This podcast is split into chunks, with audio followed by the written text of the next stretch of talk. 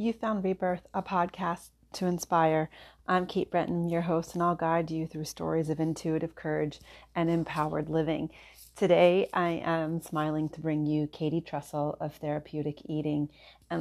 Let me first introduce you to what therapeutic eating is. It is teaching us to align with our intentions and our actions, learning how to navigate using our compassion and commitment to feeling good, to eating good. Katie is a licensed family marriage therapist, a writer, and a mama. And I want to tell you that you're going to get dropped right into the conversation. And I know in the world of technology, sometimes we want to polish everything, but I want you to hear the unabashed joy that this podcast, I talk about empowered living. Empowered living can sometimes look like when technology is making something difficult for you and you decide to do it anyway. And so Katie actually stepped forward and sort of gave us an avenue to make this podcast happen. It was the fourth try. And I feel like right now this podcast is being shared with you in October of 2021. A lot of us are on our fourth, fifth, sixth try of making something work, and I want you to keep going. And this podcast will inspire you to make better choices, which might be listening to yourself, making the leap, and paying attention to what you know is true because it resides within inside of you. If you find anything of a resource here, please share it with another. Stay connected at katebretton.com, and I know you'll enjoy Katie Trussell. Thanks for listening. I'm here. Can you hear me? Katie, we did. That was four times, but that's still charming. Now all the directions have been accounted for. I mean, that's you right. Can lead the podcast too if you want to. I don't care. I can't say I'm ready for that. Oh, we're so triumphant. This is the potency of fortitude, right? You were really, and you were so willing to keep going. I really appreciate that about you. Oh, well, thanks. This weekend I was like, no, what was I was talking to my daughter who was working on some homework recently. And I just remembered being in my room doing my math homework, which was like my challenge. And I remember so clearly, like closing the book and putting it away and trying to lay down and even go to bed. And I was like, I'm going to try again. And like, I got back up and I did it. Every time I like redo things or put things down for a minute, I always remember that moment. So I was trying to teach her, like, it's okay that you don't get it right now. Like you could just walk away for 5 minutes and everything gets clear. So, you know, pulling on the past every moment. So normally I cut out the introduction, but I'm not even going to do that. And I'm going to tell the listener the story because they just got dropped in. And it took us 4 tries to start this episode, and we're actually doing it on your platform, technically. Yeah. Even though it's the Rebirth podcast. That's right. Well, I'm sending it right back to you. But that's collaboration. Totally. That's fantastic. It's such an honor. I know. This is the Rebirth podcast with Katie Trussell, and I'm excited to have you here and talk about everything therapeutic eating, but also courage and tenacity, which is what you're teaching your children. How cool. Give us a little bit of a backstory of you in relationship. I know that's a big thing to just say to somebody, but where did therapeutic eating come from? Awesome. Okay. Well, I love this because I just got back from Kauai and I took a soul dive into a much needed respite weekend over there. For those of you who don't know, I'm on Oahu, so I'm just like a hop, skip, and a jump over. But I went over there to I just reconnect with community and aloha, and not that Oahu doesn't have plenty, but there's just last week was so heavy, and I just needed reminders, and so I went back and.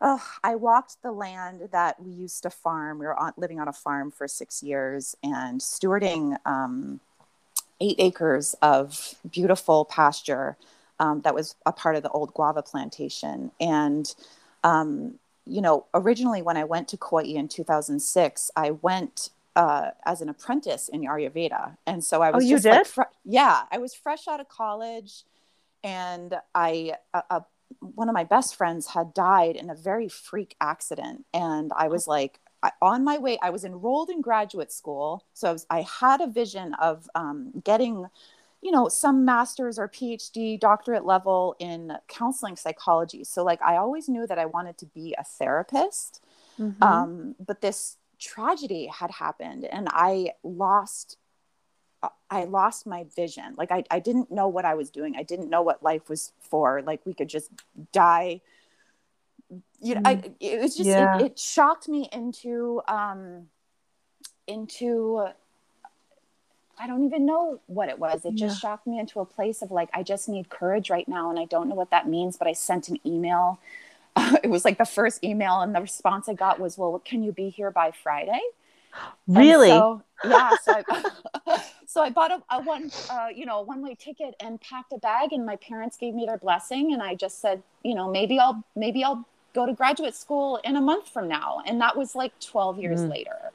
So, I stayed on Kauai for 11 years, kind of always holding this vision in my mind that I would become a therapist, but on the way to getting there or even commencing on that path, I went through a yoga teacher training, and I discovered my love of food, and not even my love of food, but my healing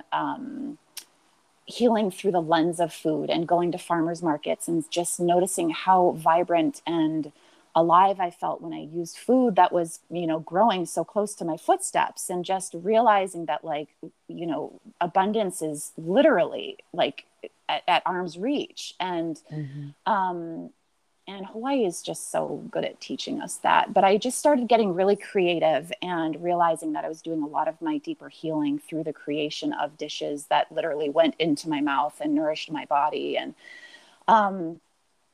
so once we were stewarding this land on the North Shore of Kauai, I realized there was this, like, I loved, so, you know, long story short, I went through my yoga teacher training, and I started teaching yoga, and I was exercising my passion for food, and I became a private chef. And, you know, there's this beautiful, like, evolution of things. And then when we were finally on the land and I was growing my own food, I sort of, something clicked for me where I was working for really, like, high-end clients, and everybody wanted to eat really well. You know, everybody wanted to eat delicious food. But I started this psych sort of nerd part of me was just like, but who's the person that we're bringing to the table? You know, like, is it really all about the food, or are we just, like, using food as a mechanism? And I realized that there was a really deep, there was something I just hadn't completed yet. And so, you know, one thing that led to the next, and we had to leave the farm because of certain hands. Yeah. Yeah. Ownership and various things. And unexpected. Well, can I say this without getting into details of it? Mm-hmm. For you as a person, that was, I would imagine, you know, we didn't know each other then, but Kauai is a small island. That would have been a shock. Leaving was a bit of a shock. Is that fair to say? Leaving Kauai? Leaving the land that you were farming. Oh. Yes, Kate, absolutely. Absolutely. I mean, and by that point I had two kids in tow. So yeah, it was definitely a heartbreak. Mm-hmm. So I'm pointing this out not to dramatize, but I feel like I'm hearing so much already that is beautiful in your story. And I'm also hearing it through a lens of some back knowledge. And one of the things I like to do about this podcast is remind people that when you're looking at someone else's story, your mind can say, oh, well, she was growing her own food and she had to move. And it was like, it sounds to me like you had made a really courageous leap and worked really hard to this pinnacle. And sometimes, unfortunately, for reasons completely outside of our control, you can be doing everything right, and life just goes next. Mm-hmm. And that's a very... that's a large thing to rebound from personally, professionally, and then as a mother. I just wanted to pause and say that was not a small reorganization. Fair? Mm-hmm. Totally fair. And it's so wild that in retrospect, and I'm sitting here now, like, looking back, and I'm like, it was leaving the farm that actually reinitiated my path towards getting my licensure or working towards my licensure, getting my master's finally. Interesting. Because, you know, I was working with the land and I was getting, you know, my hands were thick in the dirt and I was, you know, pulling weeds and, you know, yes, digging holes and planting fruit bearing trees and food. And I had this deep yearning inside, like every day, like, really, Katie, like, I know this is profound work. And I hate to use the word excuse because it felt so purposeful. So I didn't feel like I was making excuses, but my heart was tugging at me all the time. Like, you know, are you doing this forever? And the land was kind of like a mandala in a way. Like everything that I did, I had to be detached, you know, knowing that, you know, we probably weren't going to live there forever. But yeah. So then that's also interesting too, because sometimes, you know, I was talking to somebody, it doesn't matter who, about, you know, intuitive leaps. And they said, well, you can't really predict that. And I go, no, but if you hear it enough, sometimes it's helpful to hear that the thing that seems like with the land, the thing that seems that like, oh, why did this happen? You know, perhaps at the time, definitely in retrospect, you're like, but actually we'll use the word surprise, you know, that surprise led to like one of your truest intentions. And that's beautiful. Totally. Totally. Gosh. And yeah. And I was thinking too, to myself, it was just like, you know, people used to walk, cause the land that we used to live on was right.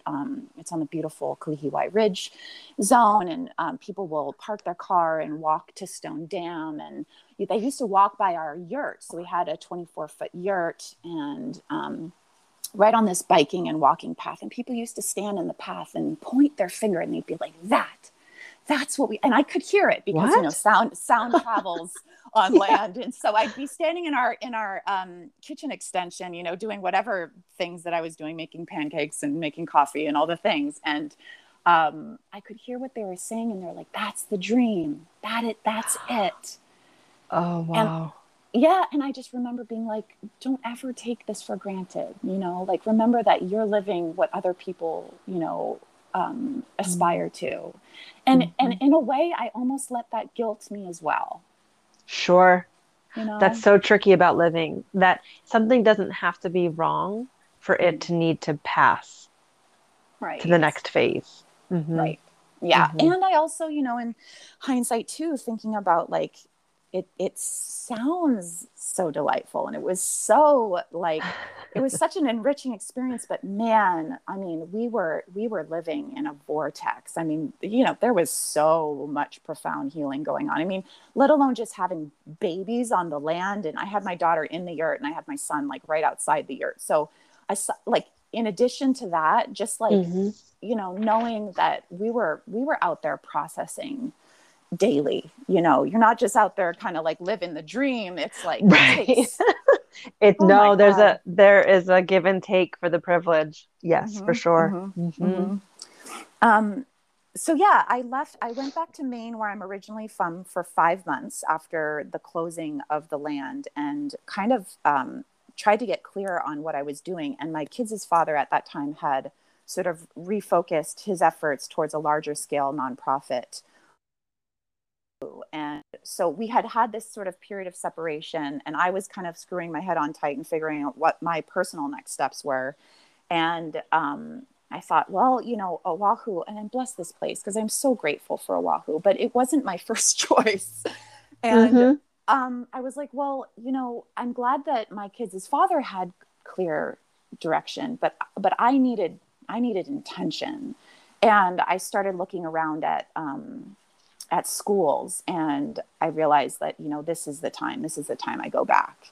And so I reapplied, you know, in a number of weeks had reapplied, you know, been accepted, done all the paperwork, the legwork, repacked bags, brought, you know, my kids in tow, and, you know, resituated ourselves in the city, which was incredible contrast. Like, I just remember collecting all of our compost in our freezer, because I felt so badly about waste, you know, because living on the farm, everything becomes compost, everything becomes food for the next thing. And I bought like a 50-gallon composting bin and put it on our lanai and like dumped in all of these frozen scraps and just like tried to, you know, be the hippie farmer little, you know, girl that I was and loved. And, but it was fun, you know, that lasted for a little while, but there was a lot to appreciate in the contrast, you know, living in the city, whereas like, I don't have to spray my feet down with a hose every time I walk in the house and spray my children down with a hose. And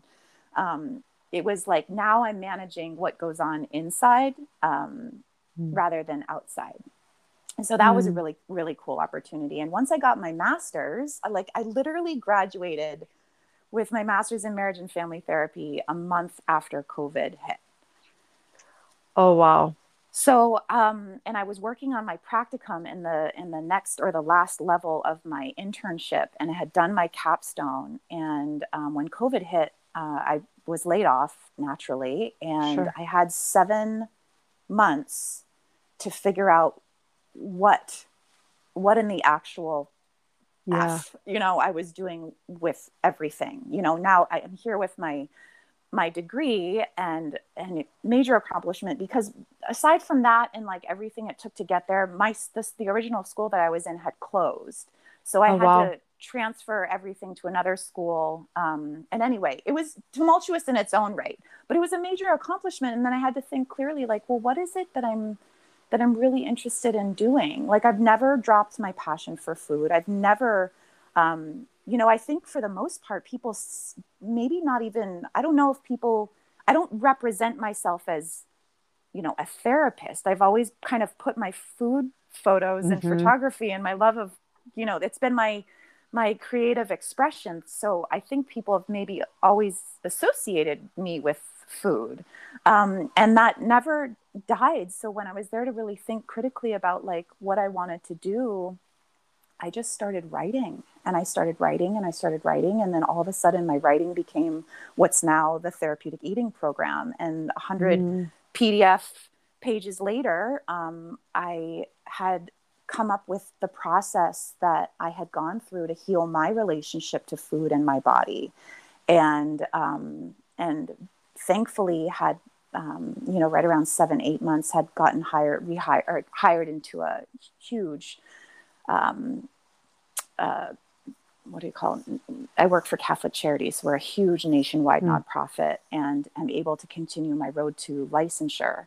But in the meantime, got really clear on what it is that I want to do once I become licensed in this field, which I'm still, you know, building that momentum now. So I'm working as a therapist in crisis intervention and keeping children out of foster care and working with babies and mamas and all of that. And that's beautiful. And on a side, I'm also every day nurturing therapeutic eating, which has become my passion pursuit.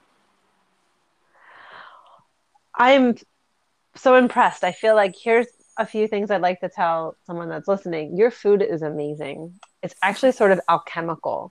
I think it's in the category, you know, when I had your food, we met because there was a retreat, and yes, I had your food and I thought, oh, this is the kind of, so Kauai, as a couple circles that I had been in, I'm sure yourself, there was a lot of delineation of, is this vegan? Is this gluten-free? Is, you know, are you, you know, there's a lot of delineation. And I feel like your food is the type of food that is a little bit above the delineation, meaning, yeah, you get it. Yeah, I think it's an art. I remember being like, oh, this is just really, really beautifully prepared food. So the limitations, you know, I remember that. And I think that imprints sort of like how you ripple out, you know, you bring a lot of beauty and intentionality to what you do. It's pretty evident. So it's beautiful to hear the fullness of your story and to hear how much nurturing you do, right? So it's either therapeutic eating, which I know you're going to talk to us a little bit about, you know, your kind of realization moment with the yoga class, but you're also nurturing mamas and babies, and I mean that's essential nourishment. I understand the context that you're doing it in, but it's like this, you know, pocket of inception for humanity that is so often overlooked, yet it's the building block, just like food. Right. Like if the mamas and the babies aren't healthy, then it doesn't, people kind of just forget that those people become the people that our society likes to think are significant. You know what I mean? Like, absolutely. But they can't grow into that if they don't have the safety and love at home, whatever that absolutely manifests. And a lot of the time when we're healing our relationship to food and our bodies, we're going back. We're going back to the time when trust was lost. You know, we're going back to the deeper wounding. This is why I couldn't ever just do food alone.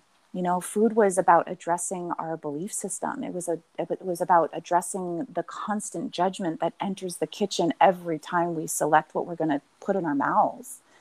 It was about so much more. It was about fusing the clinical side of and the deep, even spirit, yes, absolutely spiritual side of psychology, and the psychology of food and the nourishment and deliciousness too of food. So it's a way of fusing those two major qualities so that we feel joy in our bodies, because that's the wellspring of all of these things.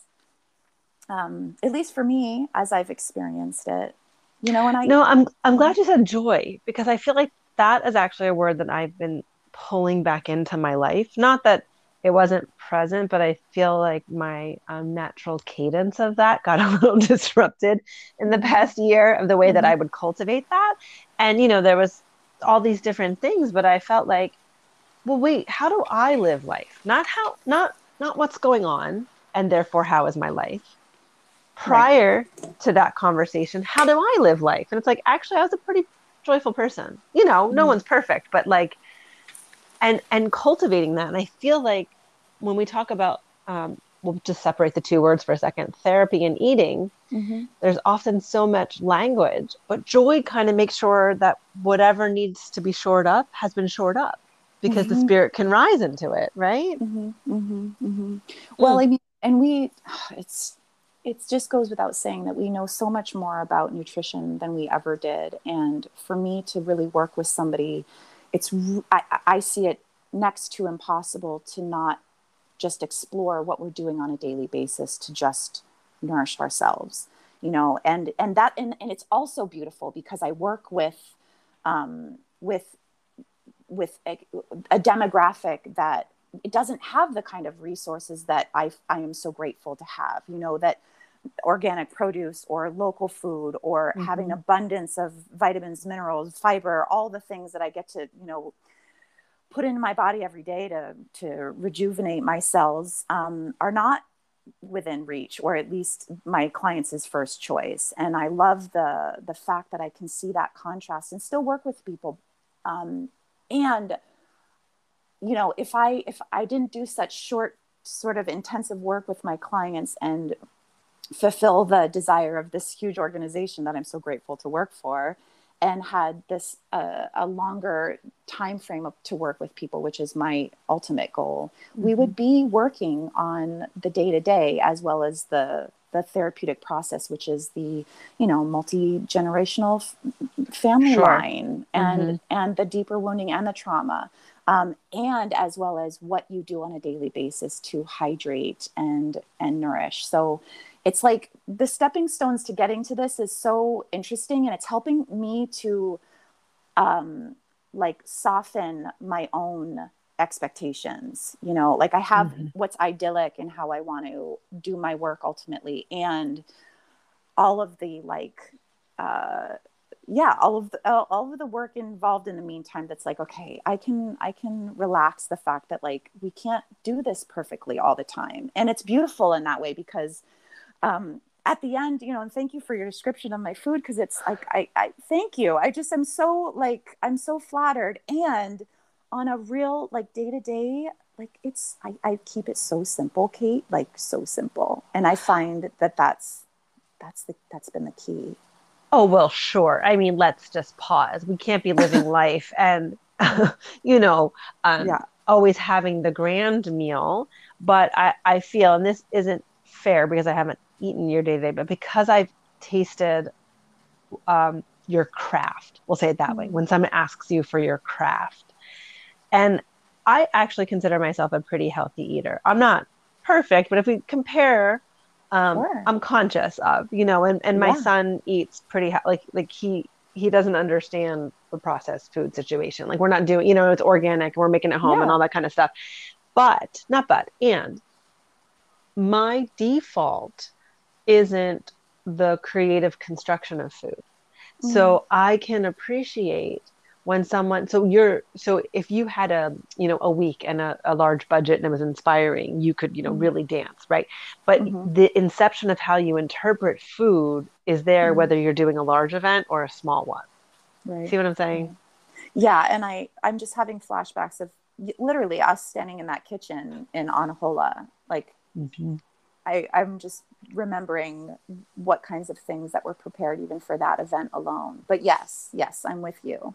So because I've tasted foods at lots of retreats, and say certain people can get the same budget, but if the spark isn't there, listen, it's Kauai. It's not hard to get good taste. You know what I mean? You're not, you're not in a place that doesn't have fresh food. So what gets really illuminated is when someone plays even more with that. Does that make sense? Right. Yeah. Absolutely. Yeah. Yeah. But I agree with you totally that the magic's really in what's the everyday. And that's what mamas need. The mamas need like the shortcut of like, I know sometimes you post about like oat pancakes or something that's like, and look at what I did the next day. I'm like, see, that's very helpful. That's practical in the trenches of momming or caretaking. And that is really where it happens. I 100% agree with you. That's where lifestyle comes in for sure. Absolutely. Yes.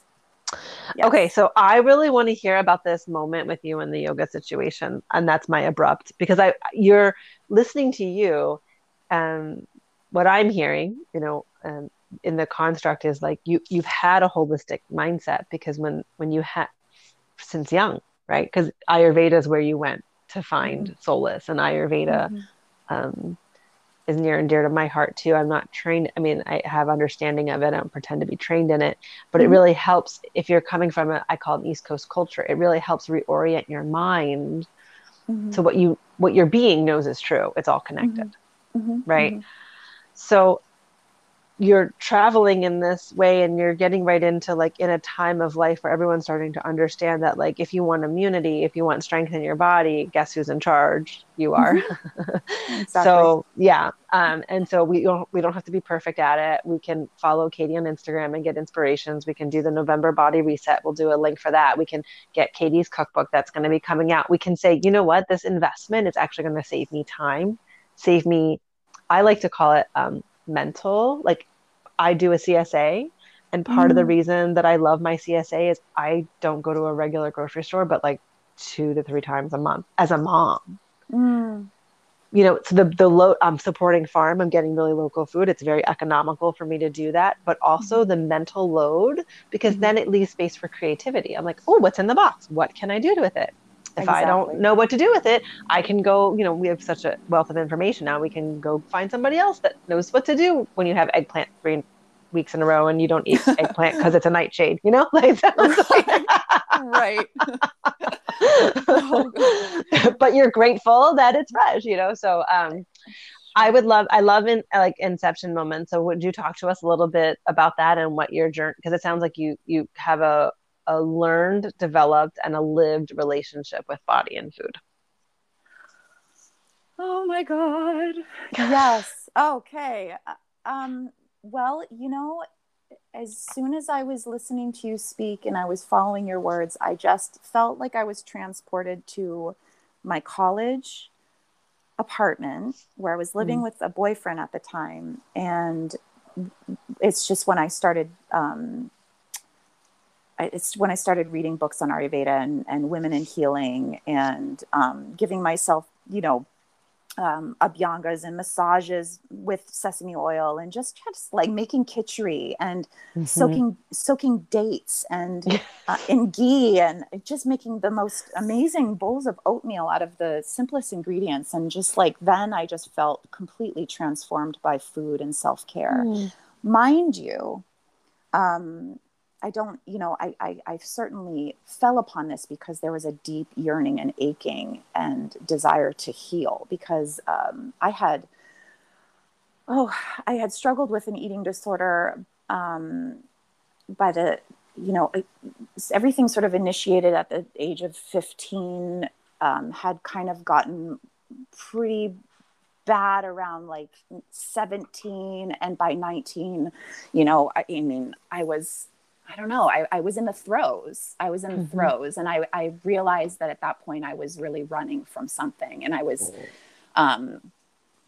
mad at myself a lot, and I was feeling shame, and I was feeling self-sabotage, and I was doing all the things that, you know, that I didn't like. And so I was trying to rebound from that. And I didn't, and beautifully enough, I mean, I'm so grateful for this. And I was like, what, not 20 maybe? And stumbling upon Ayurveda. And it felt like a soft feather bed that just kind of held me and gave me a place to put my intentions. And I certainly didn't do it perfectly. And,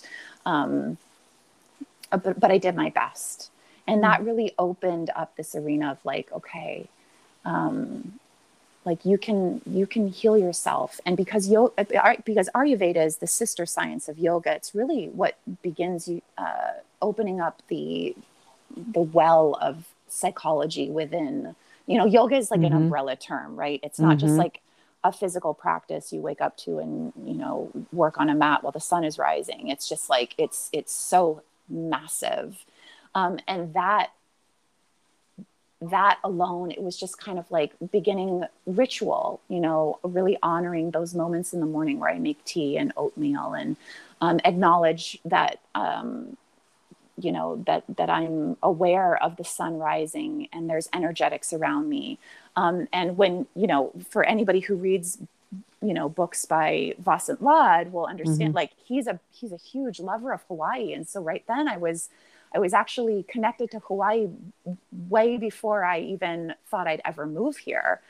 Because he would say things like, you know, Hawaii has the most temperate climate that's most perfect for, you know, human. Oh, Tridoshic. He does say that. Yeah. I know. I was like, I had no idea that when I was there in my apartment on High Street in Massachusetts in the Berkshires that I would ever end up in Hawaii. And not to mention, I started practicing yoga, doing videos with Nikki Doan, who lives on Maui. At least she used to. I think she still does. But she turns out to be best friends with my personal yoga teacher, Bhavani Maki, who's on Kauai. So anyway, it was just such a wild, you know. I love when that happens. Yeah. I mean, talk about the law of attraction and really setting intentions and destiny. Yeah. So I want to make sure that I answer your question, but I really felt transported to that moment when it was like, I always felt, I guess I could even go 10 steps further back and just say, you know, like when I was a child, my parents worked a lot. I had epilepsy. I had a benign Rolandic epilepsy that kept me pretty sick for a couple years. I remember, like, you know, there are photos of me just like preparing my own food and, you know, taking I just had a lot of independence as a kid. And I was also kind of unwell.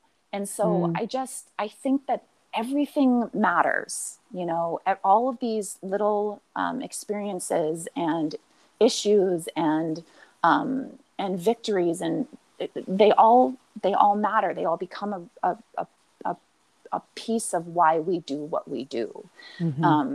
So I'm not surprised that I fell into food as a mode of expression. I grew up with people who, all of my family members are musicians. My brother is a professional bassoonist, and he plays for the symphony orchestra in Oregon and Texas. And I always felt a little like I tried every instrument. Why is nothing clicking? And then I realized, you know, like food was my, food is your instrument. Yeah. You definitely, I could see that. Right. And my mom was naturally an artist. And so I think I took the best of everything and fused it into, you know, what I've really enjoyed doing with my time and creative energy. But yeah, Ayurveda really held me. And then when it came time to actually move here, and I did my apprenticeship for about 3 months before I landed in a yoga studio and started working with Bhavani. And if anybody knows Bhavani Maki, I mean, she's just like the most incredible channel for the deeper understanding of our conscious connection to movement and life and trauma and what we're ultimately healing from. And so really working with her was understanding, it was connecting not only the Ayurveda and the physical practice, but the psychology. So that again was another reason why I was like, I felt,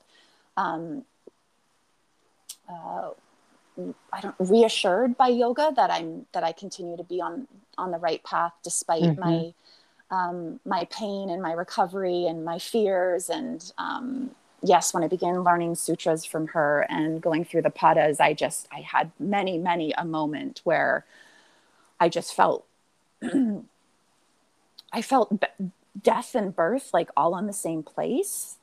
Which maybe beautifully enough with this Rebirth podcast, like it was, oh my God, I'll never forget being in the studio in Hanalei and just like, I don't remember which sutra it was, but it changed me. And I should remember which one it was. No, but, you know, it's a science. And then the mantra, that's the thing that's sort of been lost.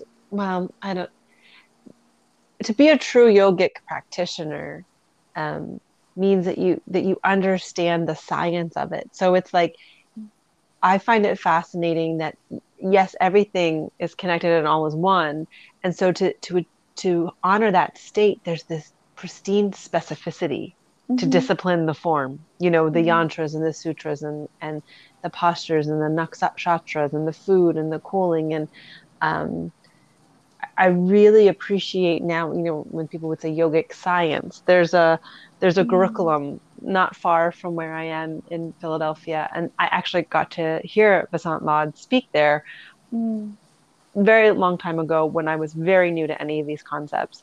And in meeting him, I thought, you know, just being in the audience that he had and listening to him speak and how he presented information, I thought, oh, this isn't something you just acquire.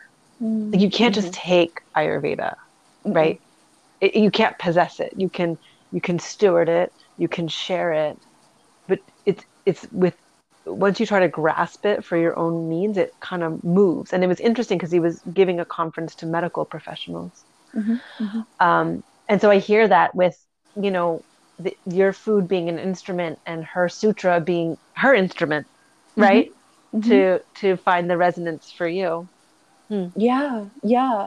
And I don't know why, but I just recalled, you know, this is why we evolve to understanding the power of lifestyle and that we learn to discern and sway from fads, you know, and trends and, you know, panaceas and these like trendy, you know, shiny, glittery distractions that are every day these days, right? It's just like, how many advertisements can we see for the next thing that's going to just like resolve our life's issues? And it's just like, and I am no, like, I'm not immune to getting, you know, caught up or at least interested or, and I think the psych nerd in me is always interested too in like why we become attracted to these things. Sure. So I'm, you know, I'll entertain the idea of like reading into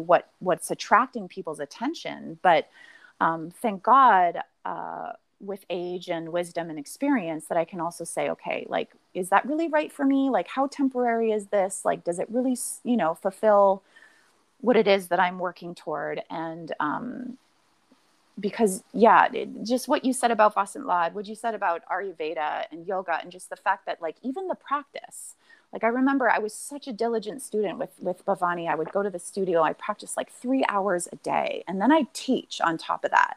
And I think I probably didn't eat until middle of the day. And like, there came a point where I was just like, I was overly frail and I was probably burnt out. And I had to ask myself like, how sustainable is this, you know? And And thankfully, what I've come to understand and, you know, had to feel the depth of guilt and shame for walking away from such intensity and passion that, like, this is life, and we're meant to understand it at every stage that we wake up to. And we're not meant to be the same version of ourselves all the time. That, you know, the way that I even ate or moved as a teenager in a, you know, thin fit or, you know, nourished body then is not what I'm going to do at 38. Does it mean that I have to sacrifice, like, my vanity? Because that's, I talk about this a lot in my therapeutic eating program. It's just like, I hate with the body love movements and body positivity too. I hate for people to disown or detach from their natural ambition to live in a body that they love and that they're even personally attracted to. Like, I don't want us to get to a place where we're even being dishonest with ourselves just because popular, you know, messages say so. So, not to, like, sway our conversation, but that really, like. Oh, I thought that was beautiful. I just didn't want to interrupt you. And I really appreciate your articulation. I think there's a precipice with that could be dangerous. Yeah.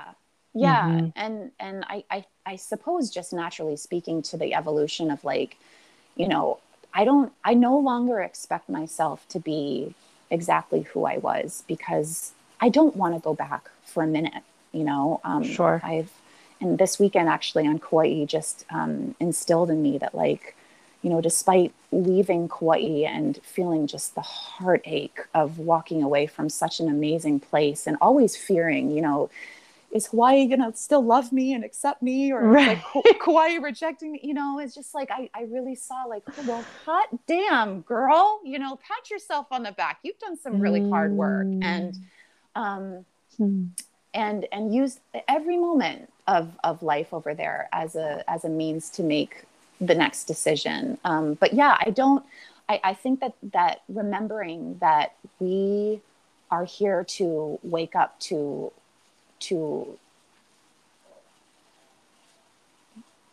want to be really intentional here. From what I understand and from how I try and live intentionally, I try to be who I am in this moment and do that with the least amount of outside influence. Also recognizing that I need you, and I need my teachers, and I need my community, and I need my friends, and I need every bit of exposure that I get. And that ultimately what matters the most is that I wake up and I make sure that feels right in me, inside of me, for me, that it's in alignment. And that alone, like, that level of discernment, which is the ultimate teaching in yoga, is that discernment is cultivated over time. And we want it right away. We want it instantly. We want to know exactly what to choose to feed ourselves. We want to understand that was the best choice possible. We want to, you know, and all of that is colored by judgment. So every day it's just kind of like making a very sincere, intentional choice to let the judgment fade away and to make choices that simply feel good, and that nothing needs to at least look perfect on the outside. That I brought my full self to that decision-making process, and I'll make the best decision that I can next time, and that I'm just one kind of step in front of the other. I agree that that's the goal, and that's partially with wisdom that comes, right? And yeah. I think I really appreciate you saying that. We've lost the cadence of that there's seasons in life. Yeah. And we can recalibrate how we raise a family with, you know, different ideas to sort of perhaps buffer things as human consciousness grows, or grows enough to realize it needs to go backwards to simpler ideas. Mm-hmm. Mm-hmm. But I agree with you. It's that inner alignment. It's the inner alignment. And I feel like it's a real kung fu move these days to have a trusted inner conversation. Yeah. Yeah. And can I even just mention, because I recall working with mothers who are reunifying with their babies just a couple years ago. I was working at a treatment center, and I made this correlation, at least in my mind. And I brought this to my supervisor at the time. She was like, nah, she was like way too clinical, you know, clinically minded to entertain the thought that I was bringing to the table. But I saw it so clearly because my clients would tell me that the reason why they used methamphetamine mm-hmm.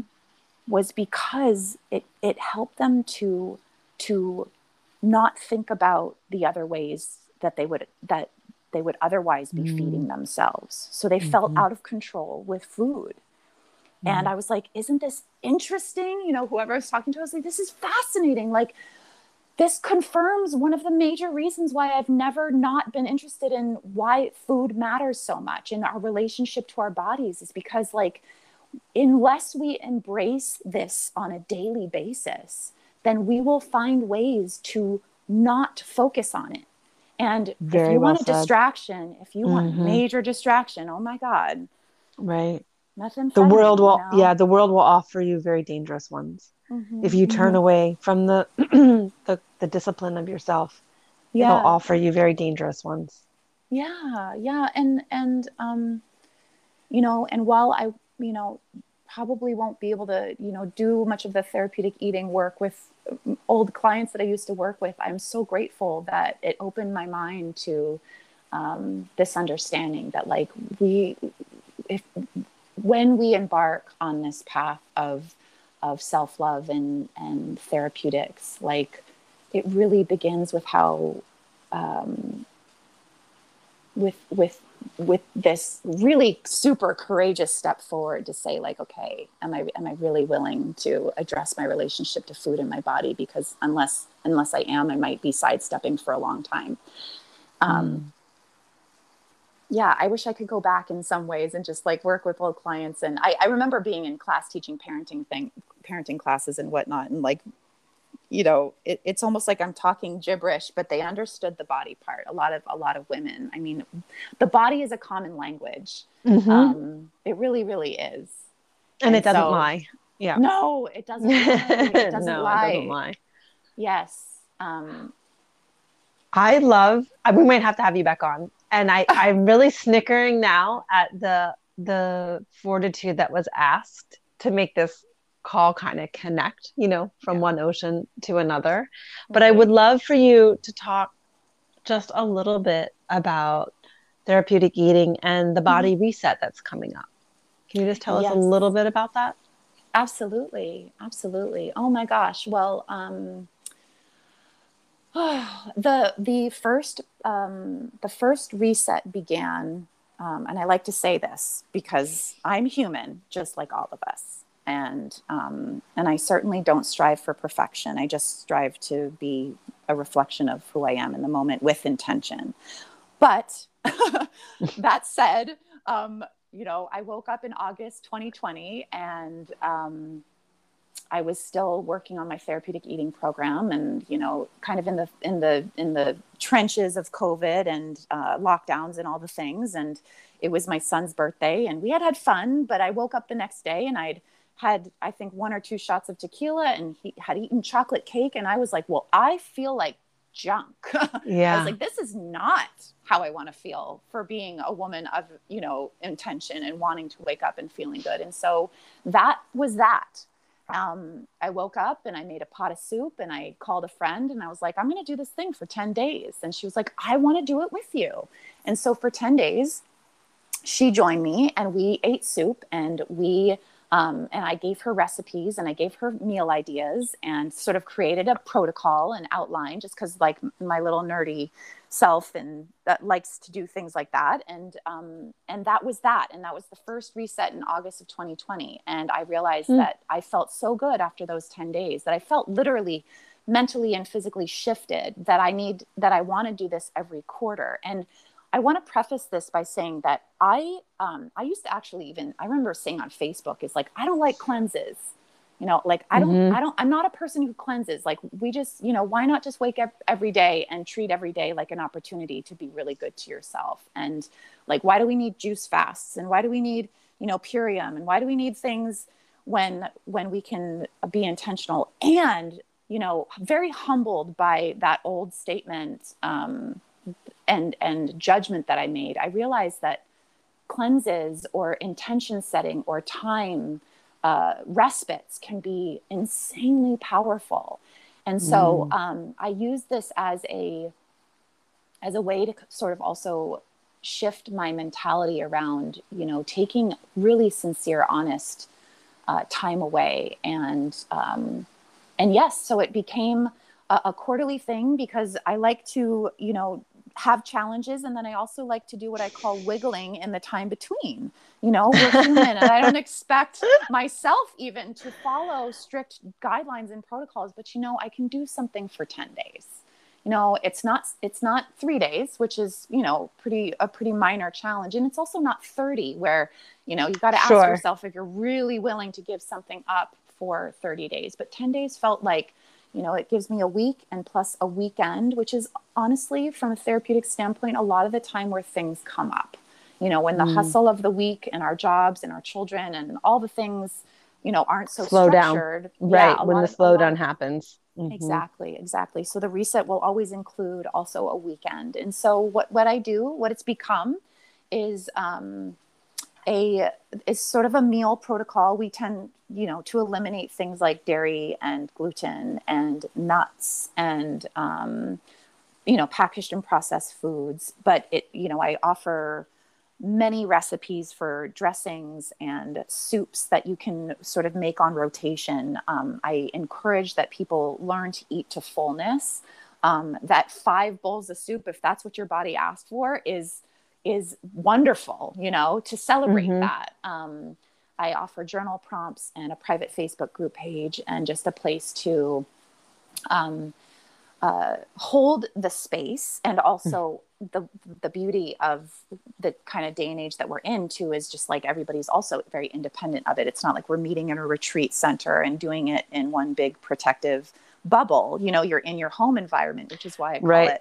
Yeah. And there's like I like that imprints, because a lot of times when people only do that at home, that's like, well, that's what I do when I leave my house. And so when you bring that practice into home, people start to understand like, oh, this takes more effort. And then by the 3rd day or 4th day, it's like, oh, this is just what we're doing. Right. Yeah. And I honestly have found it a tough language to articulate, the language of healing your relationship to food. But when you put it into practice, when you buy ingredients to prepare 2 pots of soup that you can eat at your leisure, when you begin to make dressings that you have on hand and you're in a pinch and you're hungry and your kids are running around, you've got laundry to do, but you're hungry, that you chop up some bell pepper and carrots and cucumber or whatever, and you have this delicious sauce that's also medicinal, that you nourish your body with, you know. And then it's kind of, it's a good teacher in preparation and being really mindful of like how to put food, your body and intention first, so that everything can fall into place after. And I think that ultimately is one of those gems that we take into our lives when the reset is over. Because what I've really begun to see it as is it's about behavior change. Because when we begin to change our behavior, we begin to see ourselves differently. And the way we see ourselves is ultimately the place where we're making decisions from. So I'm proud of it. And it's beautiful. And I've begun to share my therapeutic eating program within the body reset groups. And I do lives. And like I said, like I provide the space in the container, but I also like, everybody is in their own space too and doing their own thing. We have one collective, you know, arena where we can gather and share photos and thoughts and processes and journal prompting insights. And then we go on our merry way and do our lives. And then we're done with the 10 days and we go and we wiggle for 3 more months until the next reset. And that's the reset. I mean, I love it. I love it. I love its intentionality, and we will put a link so that people can hop in on November. And if you're listening to this, and you missed the November, depending on when you listen to the episode, now you know that it happens every season, right? Every quarter. So there's an invitation for you. Katie, thank you so much for coming on the Rebirth podcast. Thank you, Kate. Oh my gosh. I can't wait. This is so good. Yeah, me neither. This is really good. Yeah. Thank you so much for tuning in to Rebirth. And I hope you are smiling at the end of our episode with Katie. I think what I want you to get from this, or what I'm hoping you're smiling with, is that when you make decisions of resonance, remember that fortitude is going to come with it, and you can do it. So if you're feeling like, oh, maybe I want to do the body reset, go check out therapeuticeating.com and see if you want to work with Katie. If you're thinking that I don't exactly know what I need to do, hop on over to katebretton.com, come onto our newsletter, stay connected. This is a really powerful time for you to be you, and we're here to help you with that. Thanks so much for tuning in.